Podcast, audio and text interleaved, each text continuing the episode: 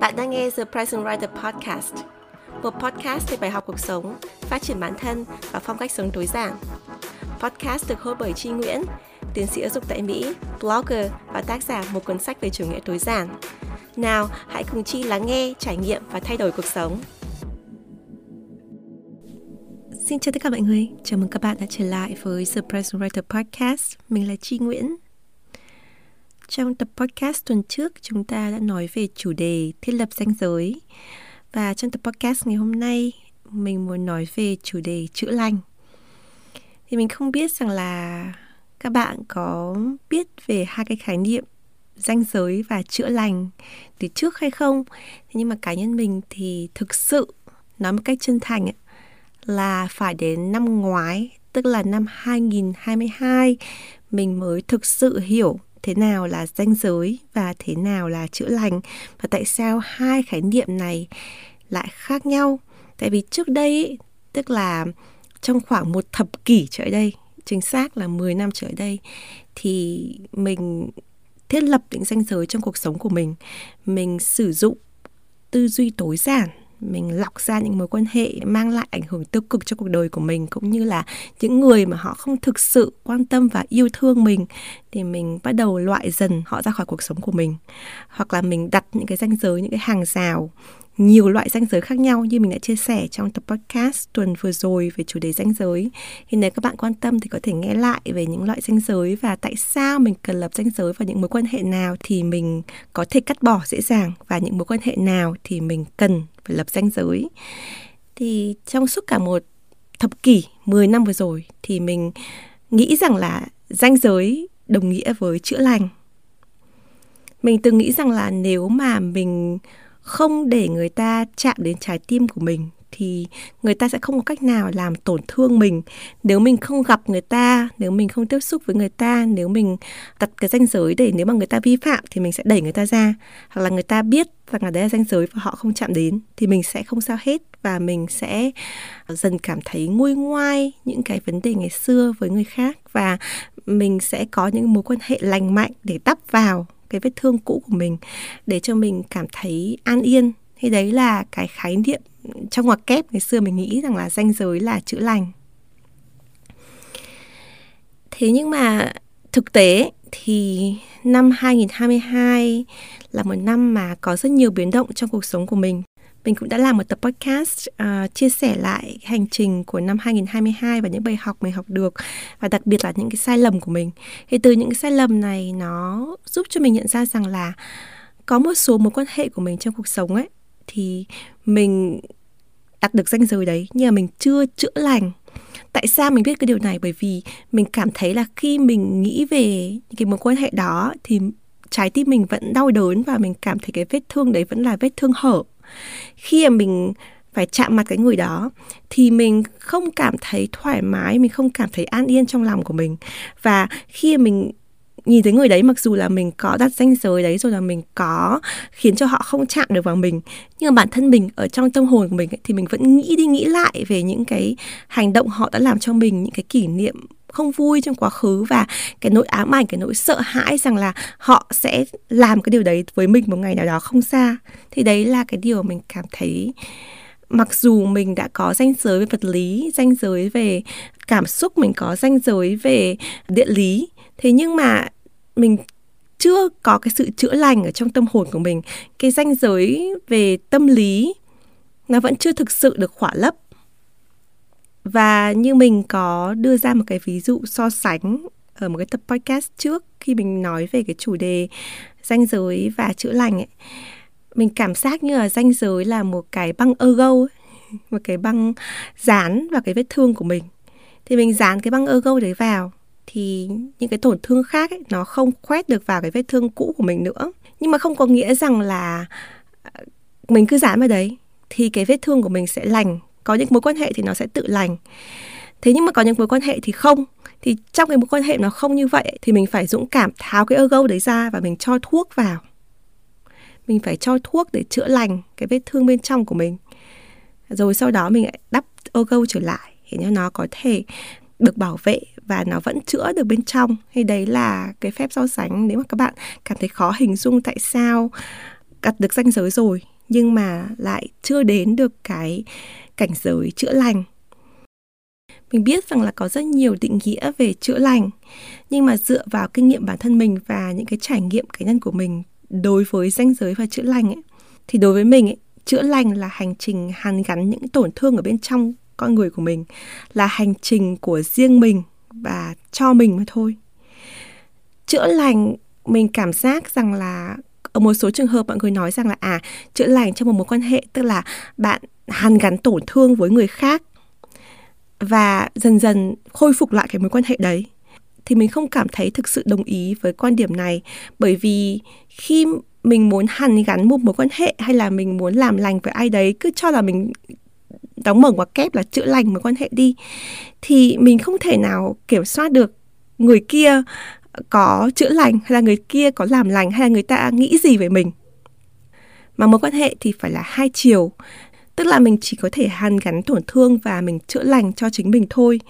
Thì khi mà con người của mình lành lặn rồi thì có thể ở đâu đấy cái mối quan hệ của mình với người khác nó có thể lành lặn hơn nếu mà họ bắt được cái tần sóng của mình mà ví dụ như là họ đang đi trên cái con đường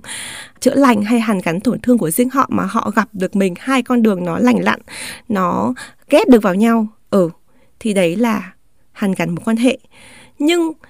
đấy là cái hai cái hành trình chữa lành riêng của từng người. Mình nghĩ rằng là cái hành trình chữa lành của mình ấy, có thể nó sẽ ảnh hưởng tích cực đến người khác nhưng mình không thể kiểm soát 100% được người ta sẽ nghĩ gì về mình và người ta có thực sự nhận ra cái nỗ lực cố gắng để hàn gắn mối quan hệ của mình hay không. Thế do vậy là trở lại với định nghĩa thì đối với mình chữa lành là hành trình hàn gắn những tổn thương ở bên trong mình và là hành trình của riêng mình mà thôi. Vậy trong tập podcast ngày hôm nay thì mình sẽ nói sâu hơn về chữa lành, cụ thể là khi nào thì cần phải thực hiện chữa lành sau khi mình đã đặt danh giới rồi. Và tiếp theo mình sẽ nói về ba cách để chữa lành mà mình học được trong quá trình trò chuyện với tư vấn tâm lý và đọc rất nhiều sách về tâm lý cũng như là trải qua cái quá trình chữa lành của riêng mình.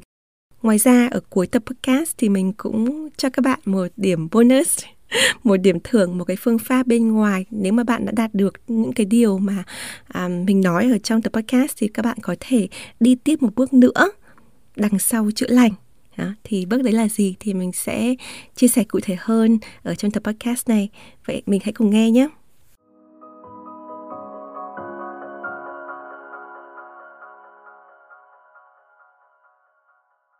Trước khi đi vào những phương pháp để chữa lành thì mình muốn dành một số thời gian để nói một chút về việc là khi nào thì mình cần phải chữa lành đó.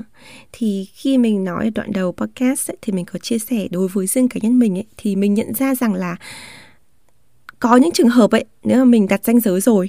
và mình không bị tổn thương nữa mình không gặp lại họ nữa mình cảm giác là khi mình có danh giới thì người ta sẽ tôn trọng mình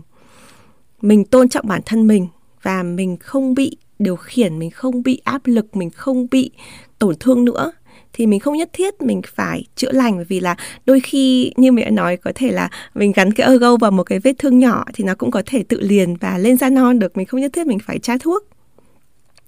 Nhưng mà có những cái mối quan hệ ấy, thì kể cả khi mà mình đã đặt danh giới rồi nó cũng không giải quyết được cái vấn đề tận gốc. Mình bắt đầu có cảm giác ám ảnh với danh giới. Thì trong cái tập podcast tuần trước mình có giải thích ám ảnh với danh giới là như thế nào.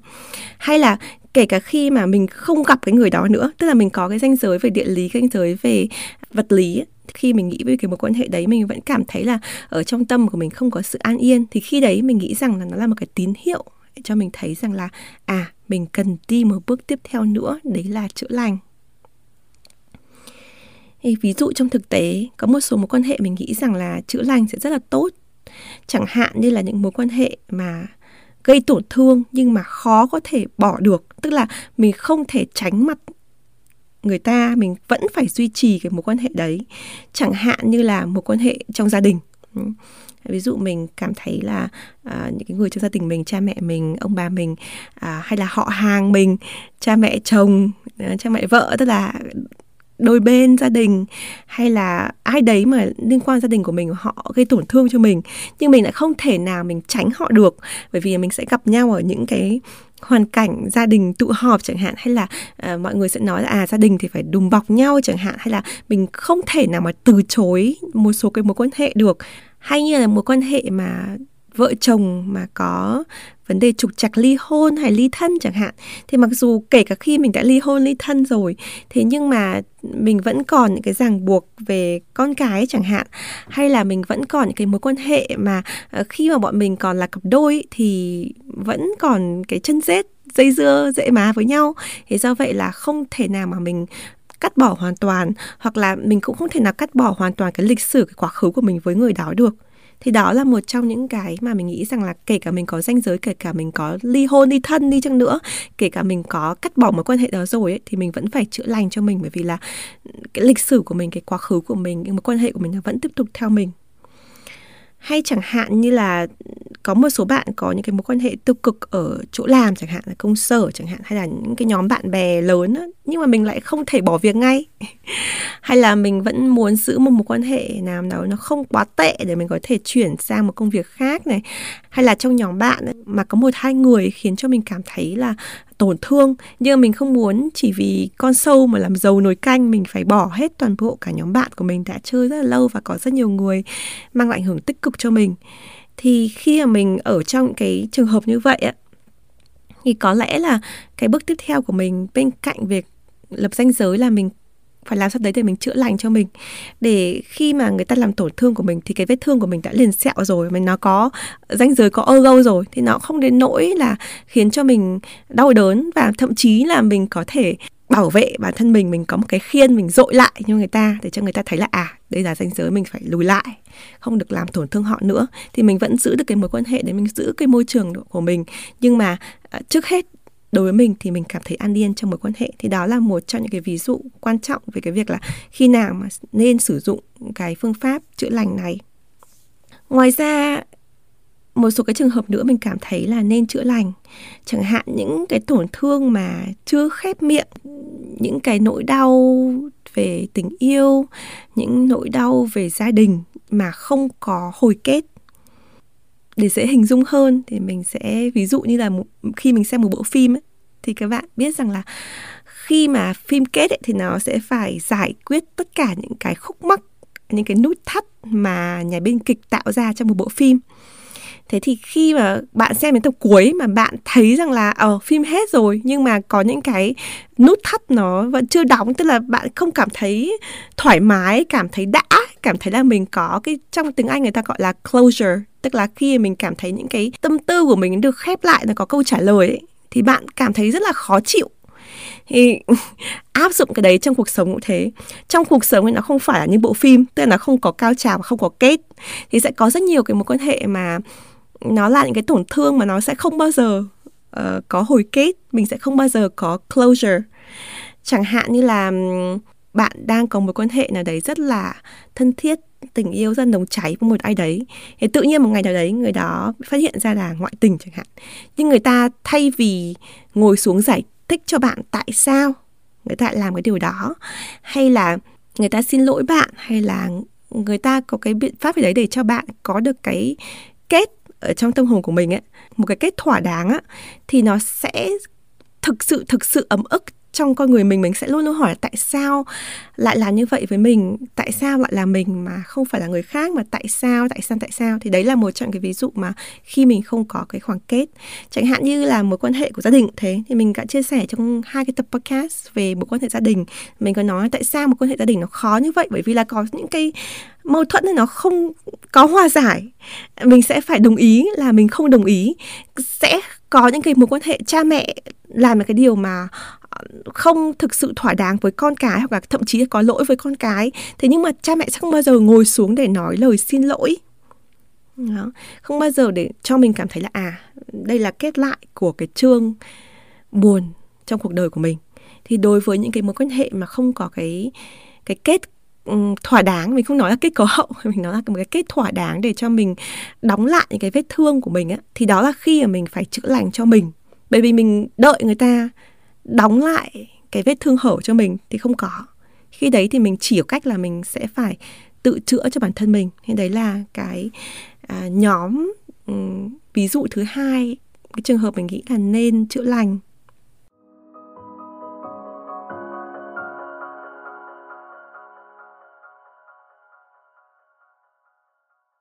Trường hợp thứ ba thì có lẽ là nó mang tính cảm tính hơn. Tức là khi mà mình đã đặt ranh giới, khi mà mình đã đến tận cùng của cái sự bảo vệ bản thân, thậm chí là né tránh khỏi cái mối quan hệ đấy rồi, nhưng mà trong tâm hồn của mình thì mình vẫn cay đắng, mình vẫn đau đớn, mình vẫn cảm thấy khó vượt qua, mình không cảm thấy an yên, mình vẫn cảm thấy ngày ngày mình bị ảnh hưởng bởi cái sang chấn trong mối quan hệ đó thì đấy là khi mình nghĩ rằng là mình nên chữa lành. Tại vì mình không còn cách nào khác. Tức là mình không còn cách đặt thêm ranh giới mình không còn cách để đẩy người ta đi xa mình không còn cách để chạy trốn nữa. À, thì mình sẽ phải đối diện. Thì có những cái cách đối diện như thế nào? Thì khi mà ngày đầu tiên mình nghe người tư vấn tâm lý của mình nói về đối diện thì mình đã rất là run rẩy mà là ồ chi không muốn đối diện với cái mối quan hệ đấy chi không muốn đối diện với người đấy. Thì người tư vấn của mình có nói rằng là bạn yên tâm, đây là những cách tâm lý để chữa lành cho mình thôi. Tức là cái cách mình đối diện với cái nỗi đau của mình,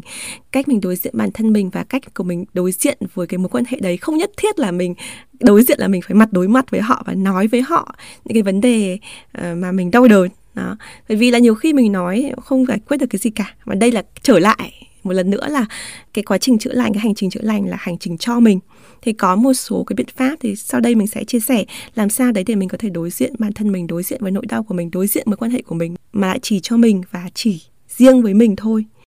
Như mình đã chia sẻ từ ban đầu, bản thân mình vẫn đang ở trong hành trình chữa lành và mình cũng mới bắt đầu hành trình này được khoảng một năm thôi. Nhưng mà mình có thể nói với các bạn rằng là cái thời điểm mà mình nhận ra rằng à cái việc đặt ranh giới không còn hiệu quả nữa và có một số mối quan hệ trong cuộc sống mình phải chữa lành. Và mình bắt đầu vào con đường này thì mình có thể thấy rõ ràng cái con người của mình trước và sau khi chữa lành.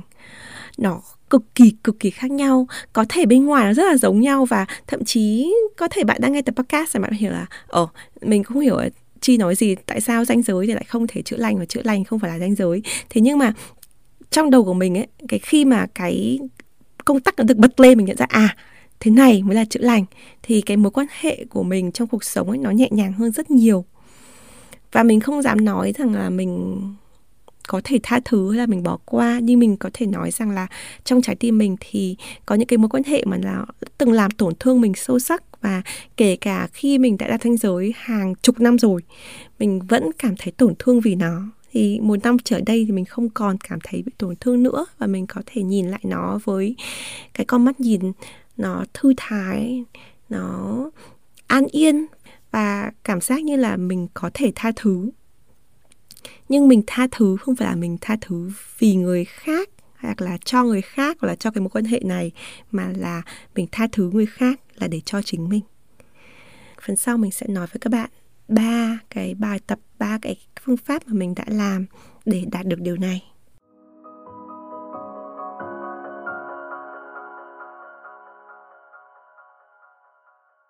Phương pháp đầu tiên để chữa lành thì mình học được từ một bác sĩ về tâm thần mà mình từng gặp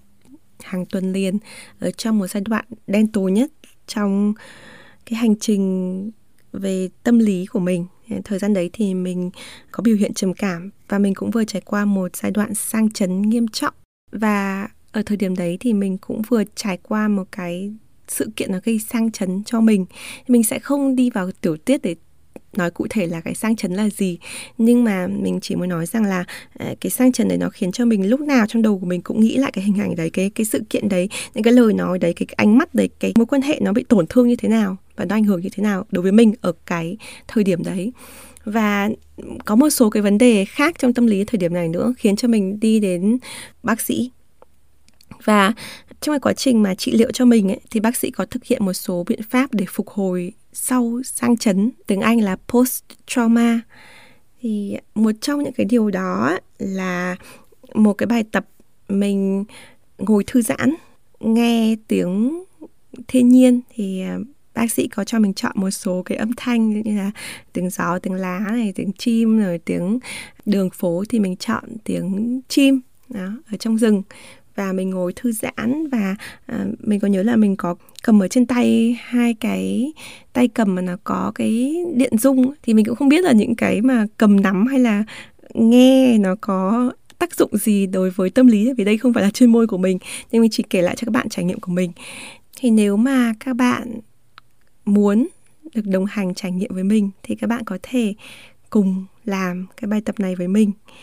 Thì rất đơn giản các bạn chỉ cần ngồi ở một nơi nào đấy yên tĩnh, nhắm mắt lại. Thì mình không có tiếng chim ở đây, nhưng mà mình sẽ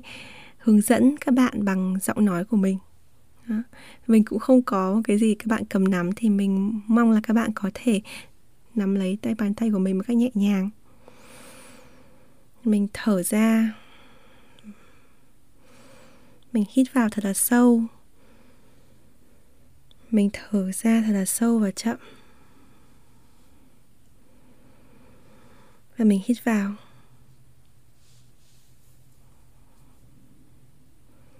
Khi bạn ở một không gian yên tĩnh, nắm lấy đôi bàn tay của mình, bạn thư giãn và nghe tiếng nói của mình. Bạn hít một hơi thật là sâu và thở ra nhẹ nhàng tưởng tượng người làm tổn thương bạn đang đứng ở trước mặt bạn. Bạn hoàn toàn an toàn. Bạn có mình ở đây. Bạn được bảo vệ. Người đó chỉ lắng nghe, chứ không nói lại điều gì hết. Bạn có toàn bộ thời gian. Bạn có hoàn bộ khả năng để nói ra tất cả những điều gì mà bạn muốn nói với người đó hít vào một hơi thật sâu và thở ra. Hãy tưởng tượng người đó đang đứng trước mặt bạn. Bạn sẽ nói với người đó những điều gì? Có điều gì mà bạn cảm thấy bạn nói ra thì sẽ chút được hết tâm tư của mình? Mà nếu mà trong cuộc sống hàng ngày thì rất là khó để bạn có thể nói ra điều đây. Nhưng ở trong không gian này, với sự an toàn, không phán xét, bạn sẽ nói với người đó điều gì?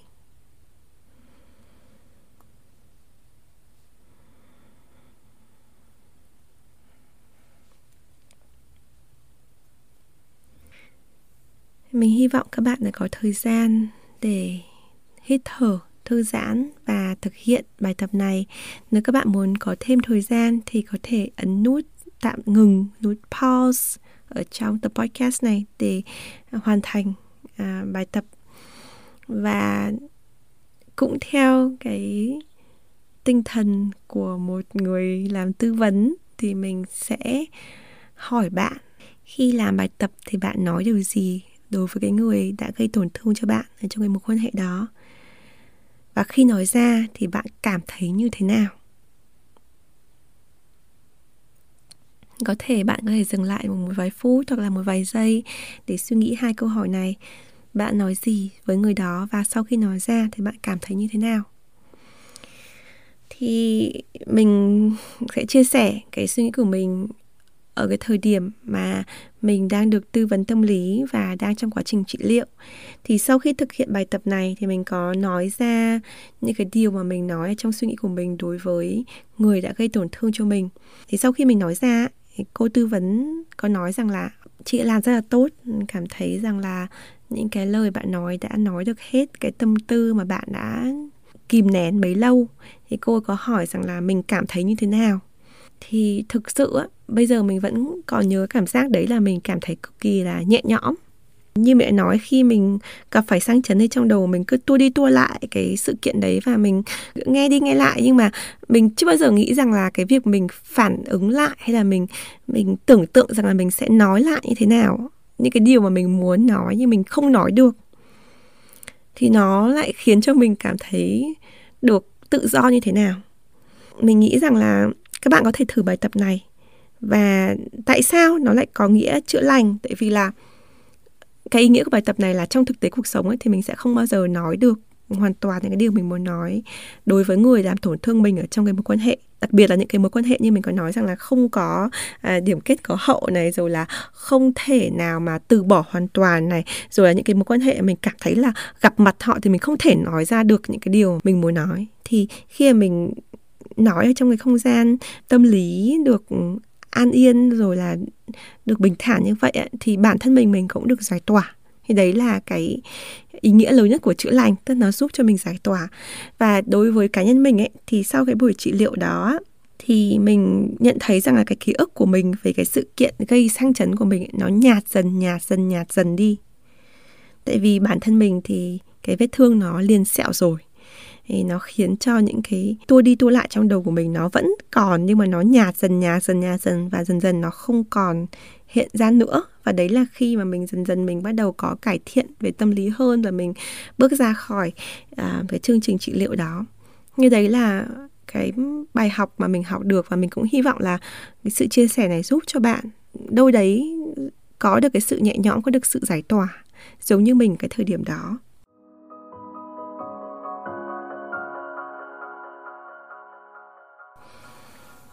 Thì có một cái phương pháp khác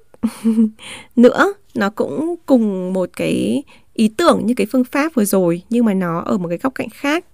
Thì cái phương pháp đó là cái, cũng là cái phương pháp thứ hai mình muốn giới thiệu cho các bạn. Đấy là viết một lá thư. Thì ví dụ như cảm giác mình không nói được ra thành lời thì mình có thể ngồi xuống và viết bức thư cho người đó. Chẳng hạn như là cái người làm tổn thương bạn là mẹ chồng của bạn chẳng hạn thì khi mà mình đối diện với mẹ chồng là mình cảm thấy là chân tay run rẩy mình không muốn nói hoặc là mình cảm thấy là mình nói nó mọi thứ nó tệ hơn hoặc là uh, kể cả khi mà mình làm bài tập mình thư giãn mình nói mẹ chồng của mình thì mình vẫn cảm thấy là mình có quá nhiều cảm xúc mình không nói được chẳng hạn. Thì bạn có thể sử dụng phương pháp viết thư. Thế nhưng mà cái twist cái khúc quay của cái phương pháp này đó là khi bạn viết thư xong ấy thì mình sẽ xé đi hoặc là mình sẽ đốt đi chứ mình không gửi thư cho người kia. Tại sao? Bởi vì là chữa lành như mình nói là hành trình của riêng mình. Bạn viết thư cho người ta để bạn nói hết ra tâm sự và và cái dồn nén cái cảm xúc của mình. Không có nghĩa rằng bạn viết ra là để um, đối diện với người đó để mà uh, phản biện với người đó để mà tranh cãi với người đó để mà người ta thấy được cái suy nghĩ của mình là gì. Thì nếu mà đấy là cái uh, mục đích của bạn thì khi viết thư nó sẽ có cái mục đích khác. Nhưng mà cái mục đích viết thư để chữa lành ấy để giải quyết những cái mối quan hệ mà nó không có cái hồi kết thực sự được thỏa mãn á, thì cái bài học mà mình học được đối với một nhà tư vấn khác ấy, thì cô ấy còn nói với mình rằng là bạn có thể viết thư và sau đó đốt lá thư đi. Thì trong quá trình viết thư ấy, bạn có thể uh, ý hệt như là cái phương pháp ban đầu ấy, thì bạn có thể tưởng tượng lại những cái kỷ niệm đối với người đó và những cái cái hoàn cảnh những cái sự kiện mà người đấy đã gây tổn thương cho bạn. Bạn viết ra là chào mẹ con là thế này thế kia mẹ có nhớ không? À, cái kỷ niệm thời đấy ngày hôm đó con đã như thế này thế nhưng mà tại sao mẹ lại có thể đối xử với con như thế kia? Khi mà bị đối xử như vậy thì cảm xúc của con như thế này? Và ừ, cái điều mà con mong muốn là không phải là làm tổn thương mẹ hay là con cần một lời xin lỗi từ mẹ, nhưng mà con viết cái bức thư này để để trải lòng này, để mẹ hiểu được là đây là những cái điều mà con cảm nhận được đó, chẳng hạn như thế. Thì khi mà bạn viết xong một lá thư như thế thì cái mục đích của cái việc viết thư ấy, nó cũng tương tự như là cái mục đích của việc mình tưởng tượng hình ảnh của cái người tầm tổn thương mình và mình nói ra. Thì khi mà mình kết lại thì mình đoán rằng là mình sẽ cũng có cảm giác là nhẹ nhõm cũng có cảm giác là thoải mái cũng có cảm giác là mình được xả ra hết những cái đau đớn những cái chèn ép những cái mà bình thường trong cuộc sống thì mình không có điều kiện mình không không gian mình không có hoàn cảnh mình không có cái sự dũng cảm để mình nói ra. Và mình cũng có quá nhiều cảm xúc đi để mình có thể nói ra được hết mọi tâm tư. Thì đấy là một trong những cái điều mà mình nghĩ rằng là nên mình nên có thể thực hiện. Nếu mà bạn cảm thấy cái việc nói ra nó quá là khó hoặc là uh, bạn cảm thấy thích viết hơn ấy, thì cái phương pháp viết thư nó quan trọng nhưng mà nhớ là mình đừng nên gửi cái bức thư này cho người ta mình nên xé đi mình nên xóa đi mình nên đốt đi. Thì cái hành động mà mình vứt bỏ mình đốt đi này nó cũng là một cái hình ảnh biểu tượng là mình cho đi mình vượt qua mình mình bỏ đi những cái đau đớn những cái kỷ niệm trong quá khứ những cái ờ, uh, chương buồn trong cuộc đời của mình. Thì sau khi mình làm cái nghi thức như vậy á, thì mình cũng sẽ cảm thấy như mình được sinh ra một lần nữa. Mình cảm thấy như cuộc đời mình sang một trang khác và mình có thể tiếp tục đi tới. Thì đấy là cái phương pháp thứ hai. Phương pháp thứ ba để chữa lành. Cái phương pháp này là phù hợp với những cái trường hợp mà cái mối quan hệ gây tổn thương nó không phải là đến từ một người, mà có thể đến từ nhiều người, hoặc đến từ những cái trải nghiệm nhỏ nhưng liên quan đến nhau ở đâu đấy trong quá khứ thì trong trường hợp đó thì mình có thể viết cho bản thân mình trong quá khứ một bức thư, hoặc là mình có thể viết một bài văn dạng như tiểu sử, tức là viết lại cho mình, kể lại cho mình cái kỷ niệm trong quá khứ của mình như thế nào và nó ảnh hưởng như thế nào đối với mình ở hiện tại. Thì trong cái tiểu sử hay cũng như trong cái lá thư cho bản thân mình trong quá khứ đấy thì mình miêu tả lại sự thật là như vậy và cảm xúc của mình như vậy và mình sẽ uh, cố gắng phân tích nó. Tại sao mình cảm thấy như vậy? Và chẳng hạn nếu được quay lại quá khứ ấy, thì mình sẽ làm cái điều gì? Và nếu mình có cái điều gì để nói với bản thân mình trong quá khứ ở cái thời điểm đấy thì mình sẽ nói điều gì để mình có thể vượt qua được cái giai đoạn đấy? Bài tập này là bài tập mà mình được giới thiệu bởi một người tư vấn mà mình mới gặp gần đây. Cô ấy có nói chuyện với mình về những vấn đề mà mình đang gặp phải và bọn mình cùng nhận ra rằng là có rất nhiều cái mà mình cần phải thay đổi là mình cần phải chữa lành trong tâm hồn của mình đến từ cái việc là à, cái quá trình trưởng thành khi còn nhỏ ở Việt Nam ấy nó gây ra cho mình một số cái tổn thương. Không hẳn là bởi vì là những cái người xung quanh mình nhưng mà bởi vì là cái tính cách của mình nó khác với những cái tính cách mà ừ, gọi là truyền thống hay là những cái tiêu chuẩn những cái kỳ vọng đối với con gái ở Việt Nam. Thì do vậy là khi mà trưởng thành ở Việt Nam ấy, thì mình có những cái tổn thương nhất định. Mình luôn luôn băn khoăn là những cái tổn thương này thì nó ảnh hưởng đến con người của mình trong hiện tại như thế nào. Thì cái lời khuyên về cái cạnh chữa lành ấy, là mình viết một lá thư cho bản thân hoặc là mình viết lại một đoạn tiểu sử mình đã lớn lên trong gia đình của mình ở Việt Nam như thế nào. Có điều gì mà mình trải qua, có điều gì nào khiến mình vui, có điều gì khiến mình buồn và nó ảnh hưởng đến mình như thế nào ở hiện tại. Thì um, đó, thì đấy là cái đề bài. Thì mình nghĩ là mỗi người sẽ có cách triển khai đề bài này khác nhau. Nhưng mà khi mình thực hiện bài tập này thì mình có viết lại mình có viết khá nhiều mình dành hẳn buổi chiều mình viết thì mình có chia tuổi thơ của mình làm một số chương. Ví dụ như là khi còn nhỏ chưa biết nhiều về cuộc sống này rồi khi bắt đầu nhạy cảm và hiểu hơn về cuộc sống này rồi là khi mà mình nhận ra là mình khác mọi người như thế nào này rồi là khi mình tìm hiểu nhiều hơn mình đọc sách nhiều hơn rồi mình nói chuyện nhiều hơn mình nhận ra là à mình không phải là quá khác người mà bởi vì là uh, có những cái điều mà có thể người ta cảm nhận được hoặc là người ta uh, không dám nói ra hoặc là uh, mình chưa đủ cảm nhận sâu sắc để hiểu được rằng là mình không đơn độc rồi là mình ừ, viết rất là nhiều về cảm giác không thuộc về và nó ảnh hưởng thế nào đến cái lý do mình muốn đi du học và nó ảnh hưởng đến cái nhân sinh quan thế giới quan của mình như thế nào. Khi mình thực hiện bài tập này ấy, thì mình thấy rằng là nó giúp cho mình uh, có được cái tư liệu ấy để mình nói chuyện với tư vấn tâm lý ở những cái buổi tiếp theo. Mình tháo rằng là à tôi làm cái bài tập này và khi tôi làm tôi nhận ra những cái điều này thì nó tự khắc nó mở ra. Tại vì là người tư vấn thì người ta không thể nào mà người ta biết được cái quá khứ của bạn đúng không? Thì khi mà mình làm bài tập này thì bản thân mình ngộ ra mình có thể nói chuyện với tư vấn tâm lý và người ta có thể giúp cho mình tháo gỡ được những cái vấn đề mà à, mình không có lời giải. Ừ, thì mình cảm thấy đây là một cái bài tập chữa lành rất là tốt và đặc biệt tốt nếu bạn có ai đấy để trao đổi. Nhưng mà kể cả bạn không có tư vấn tâm lý thì mình tin rằng là sau khi thực hiện bài tập này, bạn cũng sẽ rút ra được rất là nhiều điều mà bạn nghĩ rằng là nó không liên quan. Nhưng mà sau khi mình viết thì mình thấy là à rất là liên quan đến mình ở hiện tại.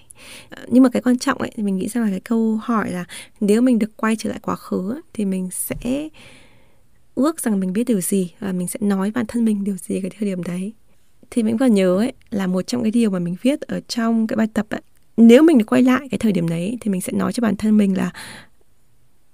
chi không đơn độc, đây không phải là điều mà chỉ có mình mình mới cảm nhận. Mình không phải là người duy nhất. Cảm thấy điều này chỉ là những cái người xung quanh mình ấy, họ không hiểu. Và khi mình trưởng thành ấy thì sẽ luôn luôn có giải pháp cho những cái điều mà mình chăn trở và mọi chuyện rồi sẽ qua, mọi thứ đều sẽ ổn. Mình sẽ tiếp tục bước tới và mình sẽ tìm ra được nơi mình thuộc về. Mình sẽ tìm ra được cái nghĩa của cuộc sống của mình và mình sẽ tìm ra được một nơi mà có nhiều người cũng chia sẻ những cái nỗi niềm như mình. Như đấy là cái điều mà mình viết ở trong bài tập của mình và một cái điều thú vị là có thể các bạn cũng đã đoán được ấy, là sau khi thực hiện bài tập đấy thì mình quyết định làm chủ đề podcast mùa thứ ba này là về chủ đề mối quan hệ. Bởi vì mình cũng muốn thông qua tập podcast này để cho các bạn thấy rằng là các bạn không đơn độc và mình muốn nói về những cái chủ đề nó hơi um, gây tranh cãi một chút. Thế nhưng mà là những cái chủ đề mình ước là ngày xưa có một ai đấy nói với mình ai đấy mà họ ở cái hoàn cảnh mà họ có thể nói được và dám nói ra được những cái điều này. Thì đó là một cái điều mà nó khiến cho mình có động lực để thông qua cái mùa podcast này chữa lành cho bản thân mình và biết đâu đấy có thể giúp các bạn vững vàng hơn trên hành trình chữa lành của riêng bạn.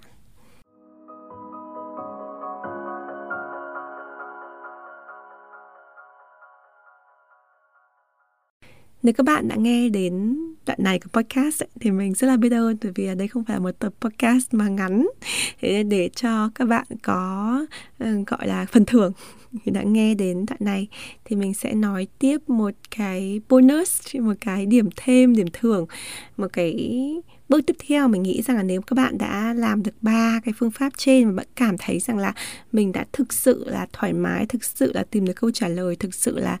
tìm được cái uh, sự an yên trong tâm hồn của mình ấy thì có một cái bài tập tiếp theo mình nghĩ rằng là cái điểm tiếp theo của chữa lành mình đấy là lòng biết ơn. Tại sao mình nói lòng biết ơn như là một cái điểm thưởng? Tại bởi vì là khi mà mình băn khoăn với vấn đề mối quan hệ ấy, với cái việc chữa lành ấy, thì mình có nghe một lời khuyên.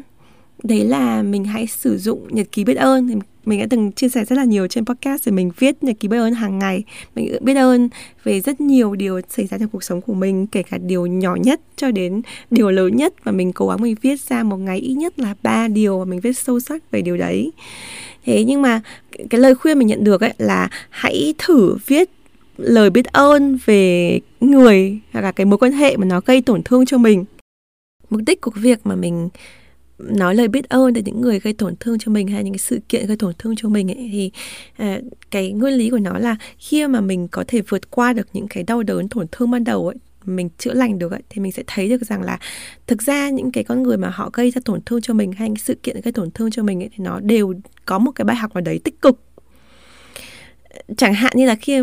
ai đấy mà làm cho bạn cảm thấy đau đớn thì bạn nhận ra rằng là à đây là cái mối quan hệ độc hại và mình rút cái kinh nghiệm ra để ờ, sau này mình có thể uh, có mối quan hệ tích cực hơn. Hoặc là một khía cạnh khác á, thì bạn có thể thấy rằng là à cái người này họ không tốt với mình à cái mối quan hệ nó không tích cực cho mình. Nhưng mà ở một đâu đó một cái khoảnh khắc nào đấy một cái giai đoạn nào đấy thì cái người đấy có những cái biểu hiện tốt với mình hay là những cái kỷ niệm vui với mình thì mình sẽ biết ơn để những cái kỷ niệm đấy biết ơn những cái điều đấy. Thì khi mà mình có thể chữa lành xong rồi mình có thể thậm chí là mình nhìn lại mình biết ơn mình cảm thấy yêu cái người đấy yêu cái sự kiện đấy yêu những cái bài học mà mình đã học được ấy thì đấy là một cái bước tiếp theo để mình không chỉ chữa lành mà mình có thể à, nhìn lại quá khứ của mình một cách tích cực. Mình nhìn lại những cái trải nghiệm của mình bằng một cái con mắt khác thì đấy là một cái mà mình nghĩ rằng là là bước tiếp theo cho chữa lành. Mà tại sao mình không gợi ý các bạn làm cái điều này ngay từ đầu? Vì mình cảm thấy rằng là ờ, mọi thứ nó đều phải có quy trình. Khi mà cái vết thương của mình nó còn đau đớn nó còn dỉ máu ấy, thì mình cần phải có ơ gâu mình phải có hàng rào ranh giới. Thì sau đấy thì nếu mà mình vẫn cảm thấy là nó chưa đủ thì mình sẽ tiếp tục chữa lành mình sẽ tra thuốc và cái vết thương của mình. Khi mình tra thuốc mình lành lặn rồi ấy, lúc đó thì mình mới sẵn sàng mình bỏ ơ gâu ra thì mình thấy cái vết sẹo ở trong đấy đúng không thì đây là cái lúc mà mình thấy rằng là mình có thể à, nhìn cái vết sẹo đấy và cảm thấy là tự hào đó. À, tôi không cảm thấy xấu hổ về vết sẹo này nữa mà tôi cảm thấy biết ơn về nó và mới tự hào là nó đã dạy cho tôi bài học gì đấy thì đấy là cái bước tiếp theo chứ nó không thể nào là khi mà mình còn đang đau đớn còn đang cảm thấy bị tổn thương vì người khác mà mình lại ép bản thân mình nói rằng à ôi người này thực ra họ cũng có những cái điều tốt này mình kể đi kể lại. Ôi ờ, người này rồi họ um, cũng thực ra không phải là cái gì của họ cũng xấu thực ra không phải là hoàn cảnh nào cũng xấu. Rồi dần dần mình lại tự tạo ra cái lý do để biện hộ cho họ dần dần là mình sẽ bị mất đi cái danh giới của mình mất đi cái sự tự tôn của mình. Nó có thể gây ra những cái hậu quả mình thấy rằng là uh, nó không tốt khi mình thực hiện cái bài tập về lòng biết ơn là ngay từ ban đầu đối với những cái mối quan hệ mà nó gây tổn thương như vậy. Nhưng mà sau khi bạn có thể đạt được danh giới rồi sau khi bạn đã có thể chữa lành rồi sau khi cái vết thương của mình là lên sẹo rồi ấy, thì mình nghĩ rằng là cái bước tiếp theo nếu mà các bạn có thể à, biết ơn được cả những cái người mà đã làm tổn thương cho mình bạn cảm thấy yêu cái mối quan hệ đấy thì thực sự đây mình nghĩ rằng là cái đỉnh cao của việc là bạn chữa lành, đỉnh cao của việc hàn gắn mối quan hệ và đỉnh cao của việc rằng là mình sẽ không bao giờ còn bị ai khác nữa chạm đến mình. Bởi vì là mình đã thực sự là an yên với mọi việc, mình thực sự là biết ơn với mọi thứ ở trên đời và mình cảm thấy rằng là mọi điều xung quanh mình mình đều có thể chuyển biến bằng con mắt tích cực thế đấy là một cái bài tập bonus. Mà nếu mà các bạn đã vượt qua được những cái uh, bài tập nho nhỏ trước đó thì mình có thể thử. Uh, mình nghĩ rằng là bản thân mình hiện tại thì mình cũng đang thực hiện cái bài tập bonus này ở một số mối quan hệ và ở một số những cái thời điểm mình cảm thấy rằng là à, mình có thể tha thứ và mình có thể biết ơn mình có thể học được cái bài học rõ ràng từ quá khứ. Thì đấy là à, toàn bộ những cái hành trình mà mình đã học được trong suốt một năm qua và cộng với 10 năm tư vấn tâm lý. Tới đây mình cũng có dự định viết một bài blog kể về hành trình tư vấn tâm lý của mình trong một thập kỷ vừa qua à, mình cảm thấy khá là khó để viết về chủ đề này bởi vì mình biết rằng là không phải ai cũng có điều kiện à, để đi gặp bác sĩ tâm lý thực sự là mình phải nói rằng là mình may mắn bởi vì là à, cho thời điểm này ấy, thì hầu hết phải đến 90% những cái à, buổi gặp của mình đều là miễn phí. Bởi vì là mình được tư vấn tâm lý khi mình còn là sinh viên và đấy là một trong dịch vụ ở trường ở bên Mỹ. Và sau này thì mình đi làm và đó là một trong những cái dịch vụ mà được nhà trường trả cho cán bộ công nhân viên. Và sau này mình là giảng viên thì lại càng được thêm cái chế độ đãi ngộ là được tư vấn tâm lý khoảng độ 6 tháng đến một năm miễn phí. Thì những cái chi phí mà mình phải trả cho cái dịch vụ tư vấn tâm lý thì nó rất rất là thấp. Và bởi vì mình ở một quốc gia nói tiếng Anh và một nơi mà cái sức khỏe tinh thần đã được khá là phát triển, được đề cao rồi, cho nên là mình cảm thấy là mình có rất nhiều cơ hội để có thể được gặp gỡ và trao đổi với tư vấn tâm lý do vậy mình biết rằng là không phải ai cũng có được những cơ hội như vậy. Thế nhưng mà mình nghĩ rằng là ờ, nếu mà bạn không có cơ hội được gặp trực tiếp và tư vấn chuyên gia thì mình cũng mong muốn là thông qua những cái tập podcast như thế này và một số cái tập podcast trong quá khứ mình cũng đã từng thực hiện một số cái bài tập để giúp cho các bạn có thể cảm thấy an yên hơn trong tâm hồn giải quyết những cái vấn đề à, khó khăn đối với bản thân của mình. Thì mình cũng nghĩ rằng là biết đâu đấy nó mang lại cho bạn một số cái kỹ năng một số cái bài tập mà bạn có thể à, sử dụng được một cách miễn phí bạn không cần thiết phải gặp bác sĩ tâm lý hay là tư vấn tâm lý để có thể học được những cái kỹ năng này những cái điều mà mình đã học được mình đã chất lọc và mình chia sẻ trong tập podcast này và chia sẻ tới đây ở những cái bài blog và những cái tập podcast tiếp theo. Thì um, bản thân mình là một người mà uh, học về giáo dục và học về bình đẳng giáo dục và mình tin rằng là việc mà mình có thêm bình đẳng và thêm à, nguồn hỗ trợ về tâm lý à, những cái sự bình đẳng trong việc tiếp cận tới những cái dịch vụ tâm lý nó rất rất là quan trọng. Nhưng mà trong khi mà chờ những cái thay đổi về chính sách chế tài à, về nguồn lực thì mình cũng có thể đóng góp một phần nào đấy từ cái khả năng nho nhỏ của mình để có thể chia sẻ giúp đỡ cho các bạn thì nếu các bạn biết những ai mà gặp phải vấn đề tâm lý và đang cần những cái bài tập, đang cần những cái giải pháp để chữa lành nhưng mà không có điều kiện để gặp chuyên gia thì mình mong là các bạn có thể chia sẻ tập podcast này để các bạn có thể sớm tiếp cận, chữa lành và tìm được sự bình yên ở trong tâm hồn mà ai trong chúng ta cũng mong mỏi.